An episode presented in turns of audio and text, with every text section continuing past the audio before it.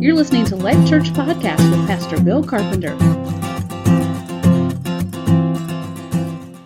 Our passage today comes from Luke chapter 24, verses 13 through 35. That very day, two of them were going to a village named Emmaus, about seven miles from Jerusalem, and they were talking with each other about all these things that had, had happened. While they were talking and discussing together, Jesus himself drew near and went with them but their eyes were kept from recognizing him. And he said to them, What is this conversation that you are holding with each other as you walk? And they stood still, looking sad. Then one of them, named Cleopas, answered him, Are you the only visitor to Jerusalem who does not know the things that have happened here in these days? And he said to them, What things?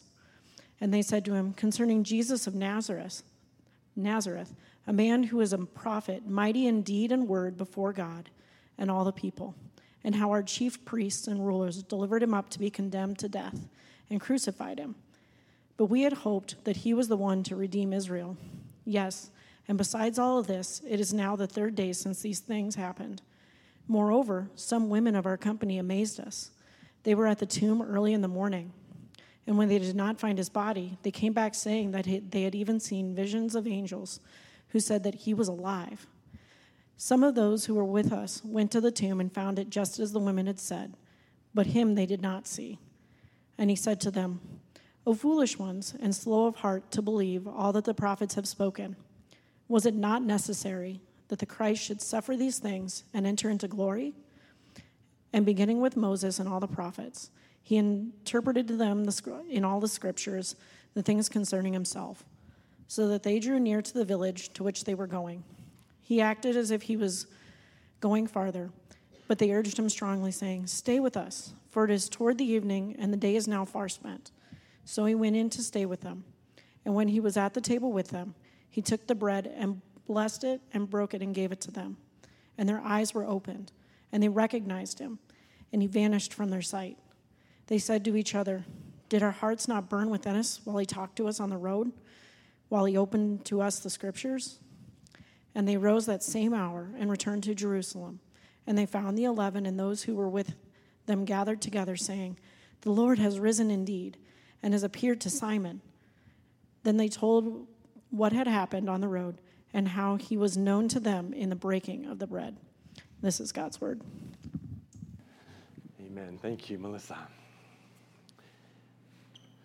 Mm. Of the encounters that we have been talking about, uh, this is, are we good? This is uh, a really sweet one uh, to, to read this story and to see how it plays out is, is really wonderful. But to really appreciate it and to understand where these two men were who were walking on this road, you and I, as believers, to put ourselves in, in this, we need to sort of like forget that the resurrection has happened, all right? Every Easter, when we come together to celebrate the resurrection, it is always joyous for us because we are on the other side of it. All right? And these men were not actually on the other side of it. The resurrection had occurred, but for them, they were not on the other side. They were still in the midst of the confusion and the turmoil and the fear and all of these things that were going on around them. And uh, Jesus had indeed risen from the dead, all right? Um, but he had not yet um, appeared before these men in particular and others as well are enough for the word to get around and for people to know that indeed uh, the, the, the Messiah was alive, that he, was, he had risen from the dead, just as he said he would. And so here are these two men, and they've left Jerusalem. Everything's not all done. The dust is not all settled on this whole thing, but they have left. They're like, let's go back, let's go home. Uh, and they're confused. They don't understand what is going on now or why things happened the way that they did. And so, this Emmaus Road walk, if you will, uh, is a difficult moment for these two men. And uh, they are talking back and forth with each other. And it seems like that probably that, that Emmaus is where Cleopas and his friend lived.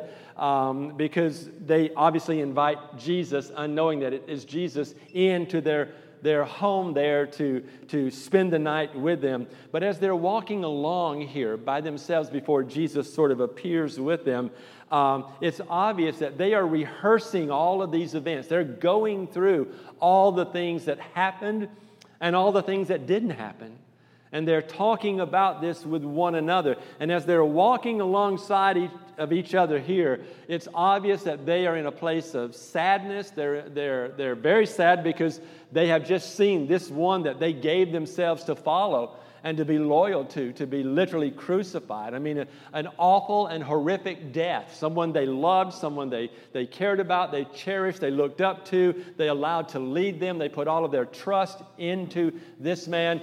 And now he has been uh, tortured, he has been beaten, he has been nailed to a cross, uh, he's been taken down from that cross now, uh, pronounced dead. He is buried in a tomb. Uh, and now the tomb has been opened.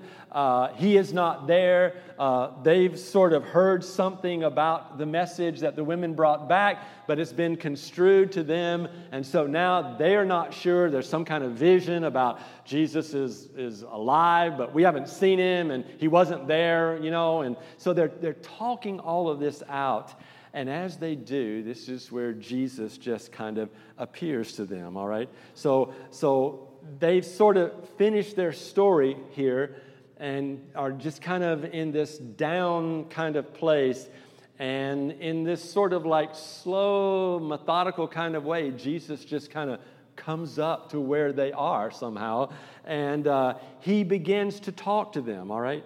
Um, and as he talks to them, it is obvious to them that he doesn't know what's going on from his questions. And so they are trying to help him to see that do you understand this is everybody knows about this. Everybody knows what has happened. Why would you not know? Why, why are you not informed here? Did, were you in a hole? Were you in a cave? Were you in a room locked up? What you know everyone should know about this and they, they sort of go through it with him and they explain to him why that, that they are as, as they are. But the bible says that he begins to speak to them and he begins to speak to their despair. He begins to speak to their, their pain. He begins to speak to their, their doubt and their fear and their questions here. And he does this by taking them back into the Old Testament and beginning with Moses, and he begins to lay out all that has been said about him throughout the Old Testament, pointing towards this moment in time and as he brings this out, there seems to be something that is happening here that is, is very, very uh, anointed and very spiritual and very much God. And that is that their hearts are shifting, their hearts are changing, if you will. And as they are changing, they invite this man in. And they say, Look, we're, we're here, we're home. Why don't you turn in with us? Why don't you stay with us here? All right?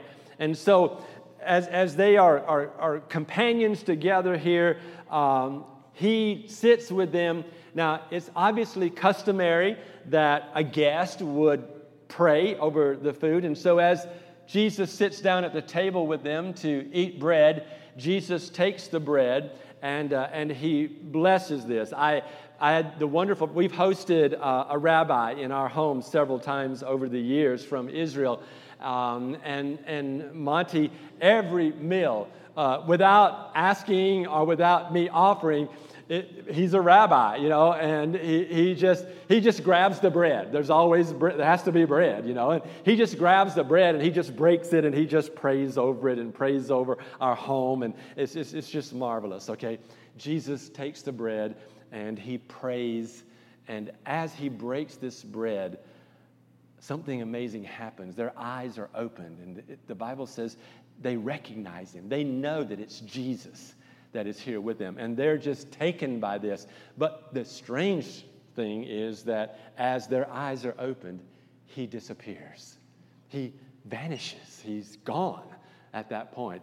But they know that they have seen Jesus. There is no doubt. They understand from the, the scriptures, from the truths that have been given to them, that Jesus has taught them here. They understand and they realize that this is the Savior. He is alive, just as He said He would. He has risen from the grave. And so they immediately look at each other and they decide, you know what, we can't stay here. I mean, Emmaus is, you can't hold us. We have got to go back to Jerusalem. And they literally leave in the night. And so they start the seven hour trek back to Jerusalem to be able in the morning to meet with the followers of Christ, the disciples, and tell them what has happened here. And so that's kind of the background of what the story is here today. But I believe that you and I need to see this through a, a, a, a, a wonderful lens that helps us to understand Jesus today in our lives and how he wants to encounter us. And so this is a this is a, a, an event, if you will. This is an encounter, but I think it's one of the most insightful encounters that we will look at. Uh, this Lord's appearance here after the resurrection with these two men. Luke's the only gospel that talks about this. He's the only one that has this story included in his gospel. It's a story, I think, that, that reveals to us not only something about who we are, uh, but how Jesus opens eyes to see him. And, and, and they see him not just as a, a, a, figure, or it's not just about having knowledge or head knowledge about him, but, but they see him as he reveals himself and they begin to understand who he really is and also how to know him even more.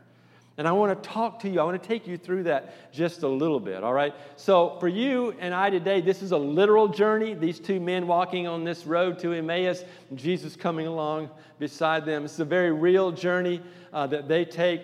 But I think it's a, a spiritual journey that should speak to you and I. And so I think you and I need to see this in such a way as we start to look at our own lives and how do we live with the Christ and how do we see Jesus if we see him at all. What is it that we see, and how does that affect our lives, our decision making, our relationships, and, and all that kind of stuff? So just notice with me a few things here, and let me just point them out to you. First of all, I think we learn from this that the intent of Jesus is that he is seeking us. You see, I think we sometimes really devalue the tremendous work of the cross simply because we don't respond to it properly or appropriately. We don't value what Jesus has done. Jesus has made a way for us to come to Him. And because He has made a way, because He has died on the cross and been resurrected, he has made a way for you and I to come to Him, to know Him, to be with Him. And so it is His intent to seek us.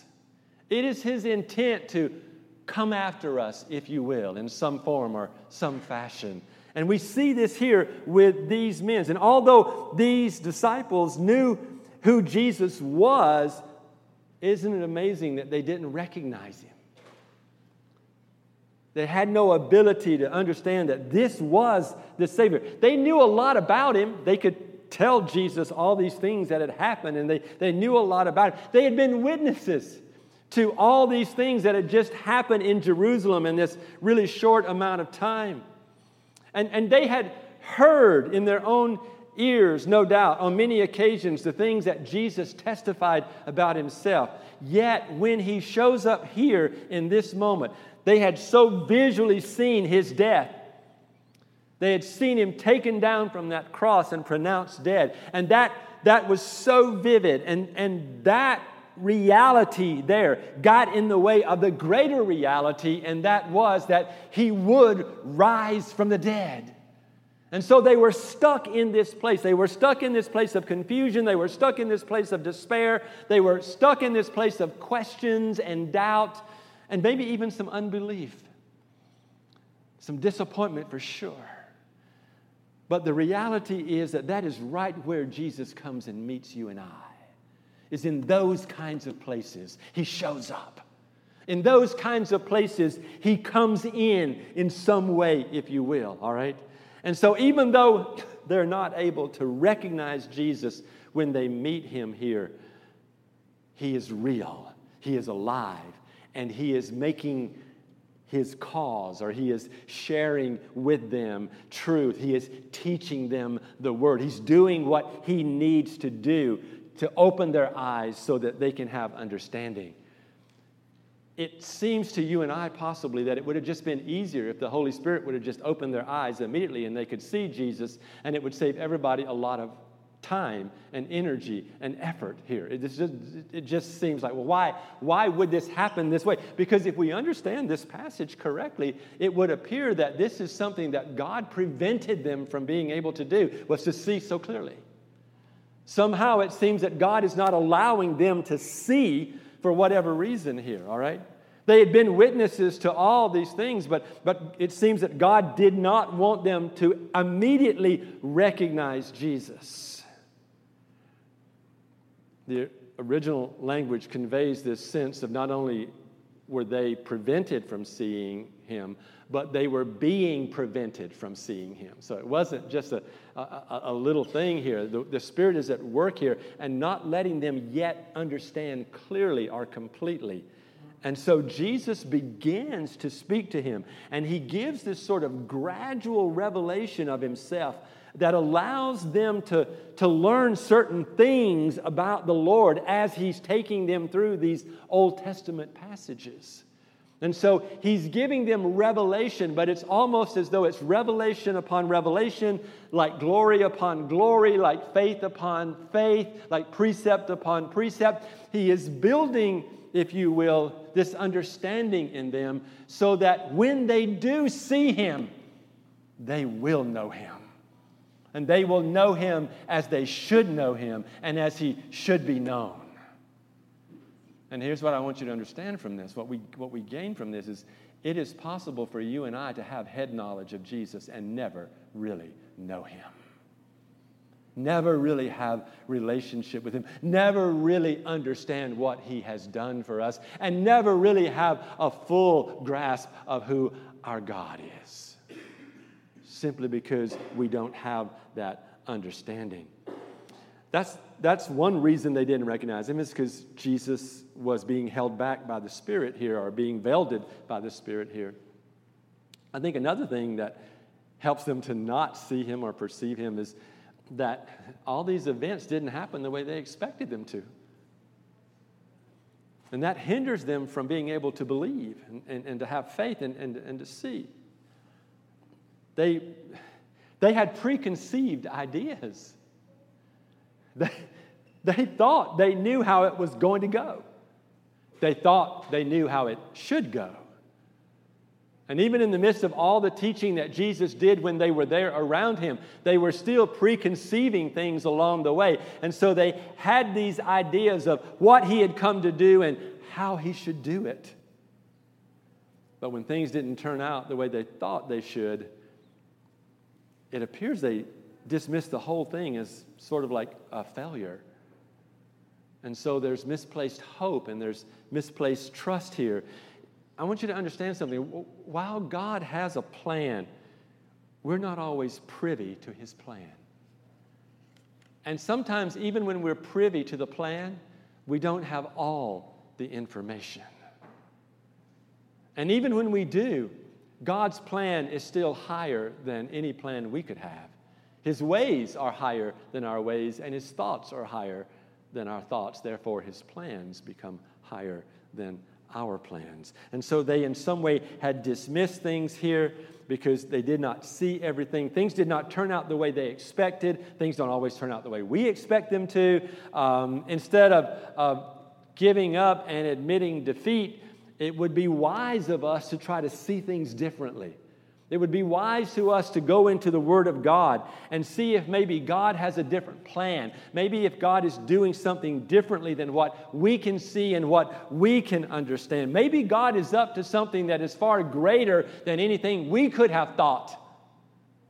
How many times have you played out a scenario in your mind and thought, okay, now when God does this, and when God does this, this is going to be great because God's going to do this, and then it's going to be wonderful, and we're all going to be moving in this direction, and God is going to do these great things in our hearts, and it's going to change people's lives, and whatever. And we go on and on and on, and we're very idealistic in, in some of the things we think about. Maybe it's just in your career, in your job, you think a certain way that God's going to do this, and God's going to take care of that, and it's going to be, it's going to be really great. Maybe it's in your love life, in your family. Uh, God's going to lead me to this person, and when, I, when they realize that I'm the person for them, it's going to be great, and we're going to, you know, we, we do all of this stuff. And the problem with that, with that is that when it doesn't pan out, you know, when it doesn't happen that way, then we're like, what went wrong? As if maybe our plan was what was wrong, or our perceptions or what was wrong, or our misconceived notions and ideas about the way God would do things could be wrong. And so here are these men, and it didn't happen the way they thought it was going to happen.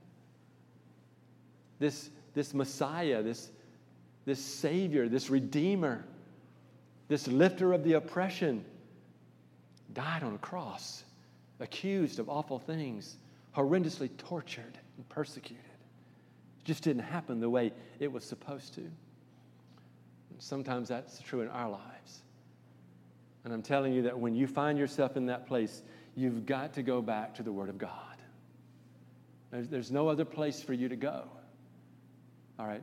You've got to go back to the truth of what God's Word is and hold on to that truth of what God says about God and what God says about His Son Hold on to those principles. When things are not going right, they're not going the way you planned them to go, they're not going the way you intended, or you are feeling some kind of despair, or you are feeling some kind of hurt, you need to go back to the Word and stay in the Word so that the Word is informing your thought process. The Word is informing your decision making. The, the Word is informing your relationship and, and our, our relationships if it involves more than one person.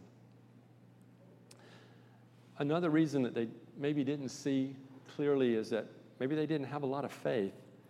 I mean, they had heard the reports of the women who went to the tomb, they had seen the empty tomb for themselves, it appears, um, yet for some reason they seemed to not have believed. The supernatural, the work of God to raise Jesus from the dead, at this point in time was outside of their paradigm. By that I mean it was outside of their box. How they, how they lived, how they related, how they thought, how everything was set. And we as Christians love our boxes. We love getting it all safe. We love getting it all explainable. We love getting it all predictable. And we love getting it in such a way that there are some guarantees for us. And, and folks, it just doesn't seem to work that way with God. And so, this idea of Jesus being raised from the dead, it, for some of them, it was outside the box, it was outside of their way of thinking. And if that were the case, then the reality is they never fully got it. They never fully surrendered to Jesus' plan, they never really seriously considered who Jesus was. And see, so Jesus has to come back behind these men and he has to begin to lay it out from early in the Old Testament and show them who he is and what he was called to do and what he came to do, and that he had done it we need to be careful that we don't make the same mistake that these men did, that we discount what God has done simply because we cannot explain the situation or we cannot understand the situation. God often uses natural things to accomplish His will, but He also does things that we can neither explain nor understand, and that is a place of faith. We, we have to walk by faith. The, these two disciples knew something had happened, but it was beyond their level of faith to see things as they truly were. And so they had to have revelation. And so Jesus comes, and, and, and in that place, Jesus, I believe, brings to them understanding and teaching He, he takes the Old Testament scriptures and parses them out for them. But at the same time, I think faith is arising in these men. They're starting to get it, they're starting to see it. And, and you and I need to be people who are willing to say, you know what, I am, I am mere human, and in that sense, I am limited. Therefore, I will not always see. I will not always understand. I don't always get it. As, as bright as I might be, as much as I might understand a lot of things, there are some things that I do not understand, and especially in the kingdom of God and within God Himself and how He does things and His ways with mankind. And so I need to be a person of faith. I need to learn to walk not by sight. They saw Him die but by truth. But the scripture said he would rise again. And so we live out of that truth and not out of that circumstance that we are seeing or perceiving. Just because they knew about Jesus, it doesn't mean that they knew him. Not the way they needed to know him, not the way they should know him. Just because they could see him doesn't mean that they could see who he was and that they would understand who he was. And, and I think this is a danger for many of us in the church today. we know who Jesus is. We've been told who Jesus is. We've learned who Jesus is. We've, we've read the right materials. We've read the right books. Uh, we, we, we watched the wrong movie. Um, I mean, we, we have all of this information, all right? We've heard about him. We've read about him.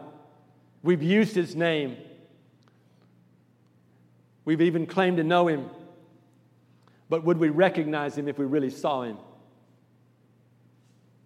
And sometimes I think we see him in the work that is being done amongst us and in our midst, but we don't recognize him in that work. And so we don't recognize the work that is being done. And we don't attribute it to the Lord and to the, to the, the Holy Spirit because we have some other perception or we have some other information, if you will. And I want to challenge you that knowing about Him and, and knowing Him are two different things. And you and I need to know Him. And the Bible says that after Jesus laid these truths out, these foundational truths out for them, and He broke bread with them, it says they saw Him and they recognized Him. They recognized him. They knew who he was. And that's the second point I want to point out here is that Jesus opens our eyes to see when we can't see. And this is where I hope you and I will begin to develop our life in Christ, all right? Verse 27, it says that beginning with Moses and from all the prophets, Jesus interpreted for them the things concerning himself in the scriptures, all right?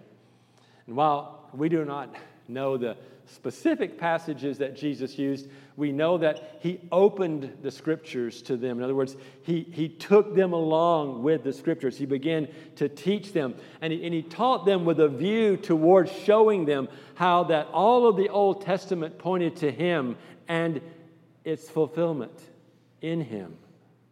And so he's laying all of this out. Maybe he began in Genesis, Genesis 3 15 where God curses the serpent and he says, I'll put hostility between you and the woman and between your seed and her seed, and he will strike your head and you will strike his heel. Maybe they start there in the fall. I don't, I don't know. But, but from there, maybe, maybe he takes them into Deuteronomy, like chapter 18, where it says, The Lord your God will raise you up a prophet like me from among your own brothers. You must listen to him. Maybe from there he goes to Isaiah 7, where it says, The Lord himself will give you a sign. The virgin will conceive, and a son will be born, and his name is Emmanuel.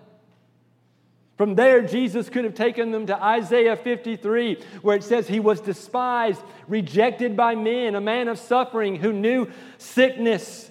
He was like one people turned away from. He was despised. We didn't esteem him or we didn't value him.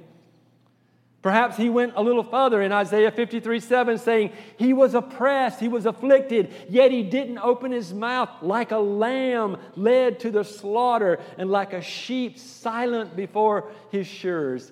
He did not open his mouth. Maybe you went on even further into like Zechariah chapter 12.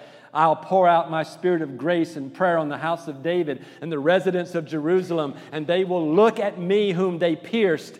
They will mourn for him as one mourns for an only child and weep bitterly for him as one weeps for a firstborn.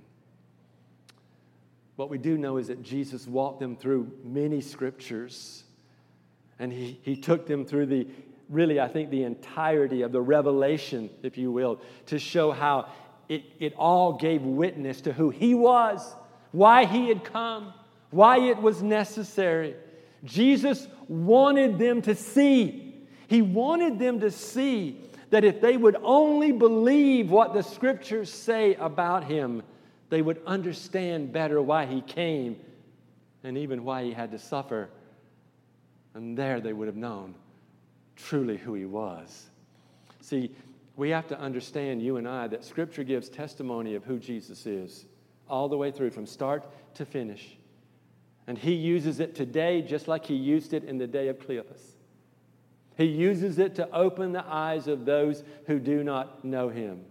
This is why Life Church is a gospel centered church. This is why we are Jesus centered. It is all about Jesus. You only have your eyes open. The blind can only see through the revelation of the Lord Jesus Christ. It is only by truth that we are set free. And so Jesus can speak back into that. I mean, we can speak back into that. We can, we can talk about Luke 16. It says, if they don't listen to Moses and the prophets, they will not be persuaded, even if someone is raised from the dead. John 1, Philip found Nathanael and told him, We found the one Moses wrote about in the law, and so did the prophets, Jesus, the son of Joseph from Nazareth. John chapter 5. For if you believe Moses, you would believe me, because he wrote about me. See, everything from Moses to this moment of the resurrection speaks to and points to Jesus the resurrected one. And everything beyond that speaks back to this Jesus, the resurrected one. And so everything we have is to enlighten us and to open our eyes to see that Jesus is indeed the Son of God. Here's what I want you to get today. Outside of knowledge of Scripture, you will never have a, a proper understanding of the Lord Jesus Christ. Please don't live in the midst of the multitude and never know the truth. This may not be as dramatic as some of the other encounters, but the message is more dramatic in the sense that what it, what it holds for us. You've got to be in the Word of God. You've got to know what the Word says. You, you can't build your faith on grandma's theology.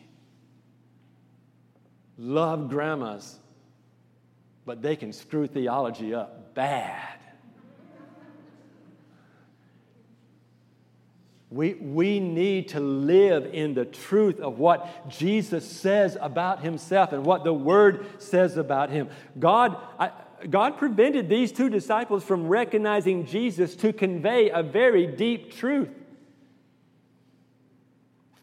And here's the danger even if we are to see, we might still not believe. We have to trust. This is where faith comes into play. We have to trust the testimony of the scriptures. And they opened these men up Jesus tells us from the Word, Jesus tells us that, that we must have biblical truth to understand who He is. Romans 10 17 tells us that faith comes by hearing, and hearing by the Word of God. Outside the Word of God, there is no reliable witness to who Jesus really is. You, ha- you can't just take somebody's word. They have to know the scriptures, they have to know Jesus. And before you and I can be sent out, we need to be equipped. We need to be men and women who are strong and solid in the Word of God. I don't think it's without significance here that it's around the supper table that the disciples' eyes and hearts are open and they see Jesus for who he really is. After the resurrection, several of the appearances that, that Jesus made and that he's the, the stories are told in the scriptures. They're, they're really about times of fellowship around a table. You, you see it here in Luke, you see it in Acts, you see it in John. The intimacy of fellowship with Jesus is the way that he reveals himself to us.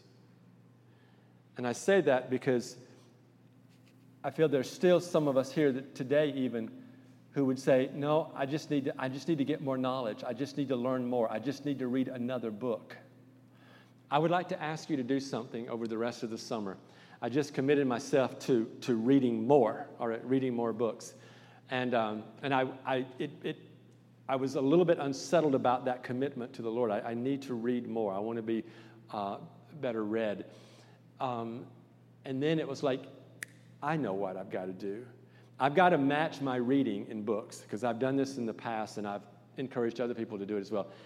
I've got to match my reading in books with time in the Word.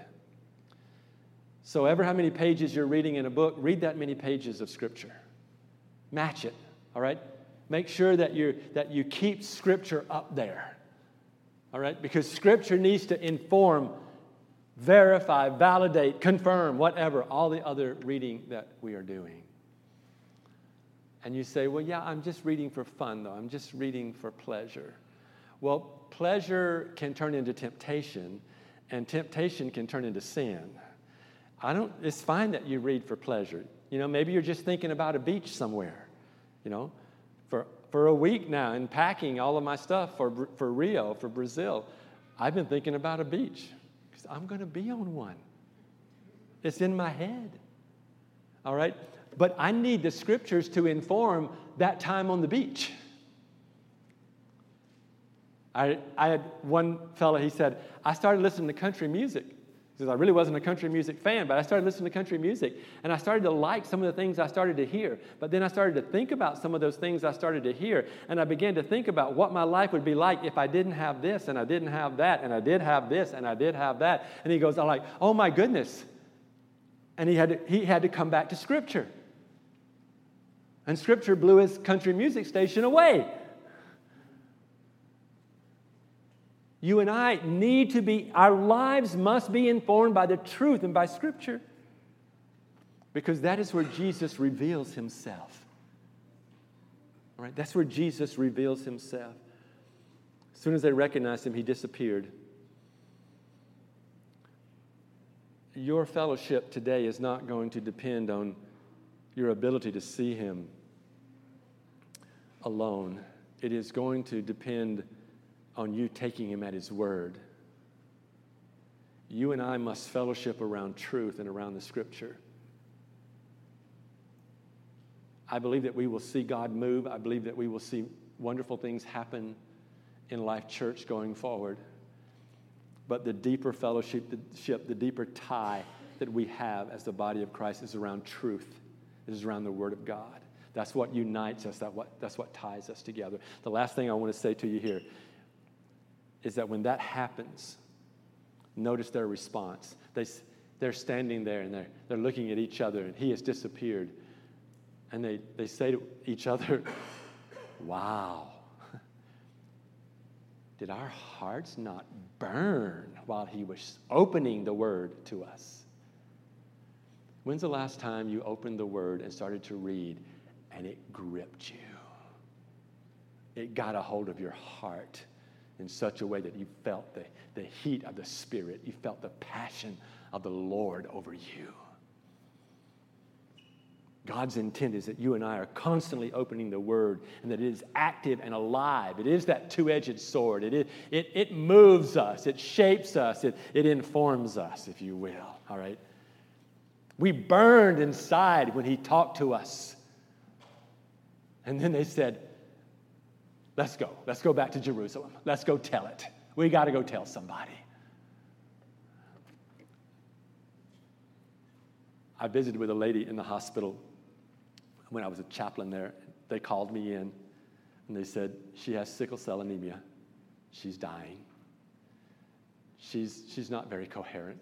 The family's just in disarray. They're, they're just so upset. Can you come?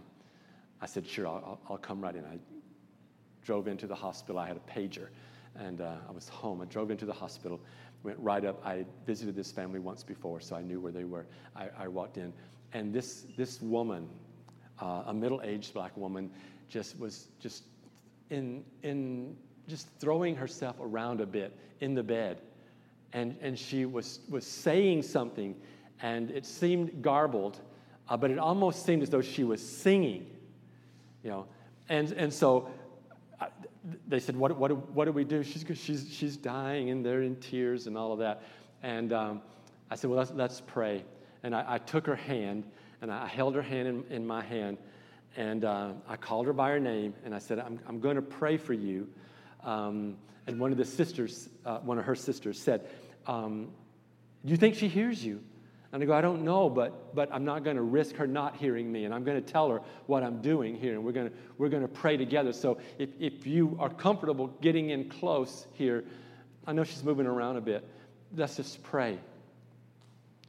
And we prayed for her. And, and as we were praying, she did sort of settle down for a minute, but I mean, she was still moving about. Then I realized uh, she was singing. She was singing. She had been singing. And the movement wasn't thrashing about, the movement was rhythm. She was laying in bed and she was singing. And suddenly it got clear. As I got closer to her, it got clear. And all of a sudden, she just bellowed out, I gotta tell somebody. She was just singing an old spiritual song, but it was in her, in her dying breath. There was this sense there's something in me and it can't stay in me. I've got to tell somebody. I, I, I got to say something. Are we like this? When God moves on us and when revelation comes to us, are we so compelled? Are we on mission? Do we have this sense to respond to God in such a way as we go and tell someone? And you've been given this truth, you and I, all of us, that Jesus is alive. Go tell somebody. Don't hold back. Don't let circumstances that have confused you about God. Don't, don't let situations that have disappointed you, don't, don't let doubt, fear, unbelief, all those things creep in. You get into the Word of God, and as the Word of God comes alive inside of you and quickens you in your spirit, you need to go tell somebody. You need to go and talk to somebody, share with them about Jesus. And here's, here's what I find for myself personally. When I am in a place of discontent, when I'm in a, in a place of frustration, when I'm in a place of anger and disappointment, when I'm in a place of confusion, whatever, when I get myself shifted, when I move my eyes off of those circumstances and those situations, and I put my eyes on Jesus and begin to see Jesus and get into the Word and see who Jesus is in the Word and renew my faith in that Jesus, it shifts me. It moves me, it changes me. And what I find when that happens is that's when I want to talk to someone else. And I want to share this Jesus with them. And I think way too much of our time is spent, folks. We're in the darkest hour. We're in that, that moment before the revelation of Jesus Christ comes to us. We're on our Emmaus Road. We're talking about it all and we don't have answers and it doesn't make sense to us. But we need to be moved by more than emotion. We need to be moved by truth.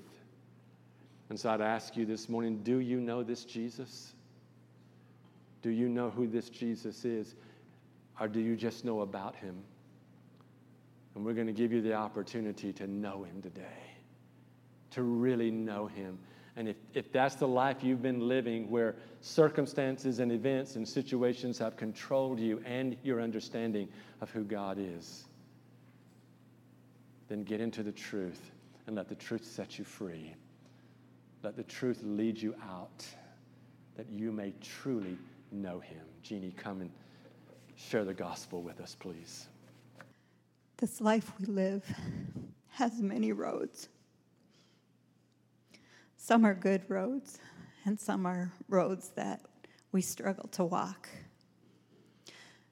But God sent Jesus to walk those, these roads with us. He sent him to be born of a virgin and to live among the people. And in that time that he lived with them, he walked many roads with them. He probably walked the road to Emmaus many times, teaching. But then the road he was on led to a cross where he was beaten, where he was punished for our sin, for something he never even did, but yet he took that road because he knew that road would bring us to a place of victory over death.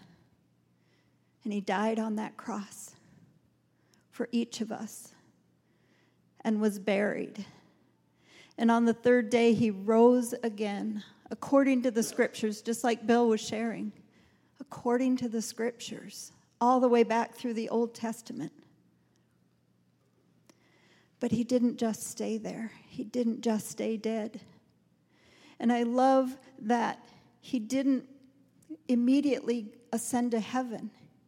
He walked the roads again with his apostles, with many people, to, so that he could witness to them, so that he could show them that death didn't hold him in the grave, and that death doesn't have to hold us. And I don't know what road you're walking today. I know I'm on some roads that are rather rocky right now. But I am so thankful that Jesus is right there with me. And He won't leave me there. So, whatever road you're on today, there's a place where you can meet Jesus where He can truly open your eyes and burn in your heart. And if you don't know Jesus like that, I'm going to invite the prayer team to come up and please come and allow them to walk that path with you. And even if you have created and formed that relationship, but you're not quite where you should be, please come and get prayer or if you need healing, if you're struggling with something in your life, we are here for you. We are here for you. But more important, God is here for you. So I'd just like to op- uh, close in prayer, and when I'm finished, you're free to leave quietly, but please do come for prayer. Glorious Father, we do praise you and thank you because you are the wondrous God who sacrificed for us your only Son to come and to make a way and to walk that road with us, to cause us to want more than what this world has to offer. Because without you, this world is empty, our lives are empty. Consume us, Holy Spirit, with that burning in our hearts to want to know Jesus to a deeper level, to want to come to that place where the things of this world pass away. And you, you, Lord God, are all that matters to us. Help us, Father, in our struggles to know and to recognize that you are there with us, that you are holding our hand through every event in our lives, whether good, whether bad, whether it's a struggle, whether it's something we need to overcome. You are the God who never leaves us or never forsakes us. So we thank you, Heavenly Father, that through your Son Jesus, you have made a way for us to have eternal life. And through the Holy Spirit, we carry that power within us that burns and causes us to want to share this love, share this word with all those that we encounter, just as you, Lord Jesus, had that great and glorious encounter on the road to Emmaus. Let us so encounter you as we go forth. In Jesus' name we pray. Amen.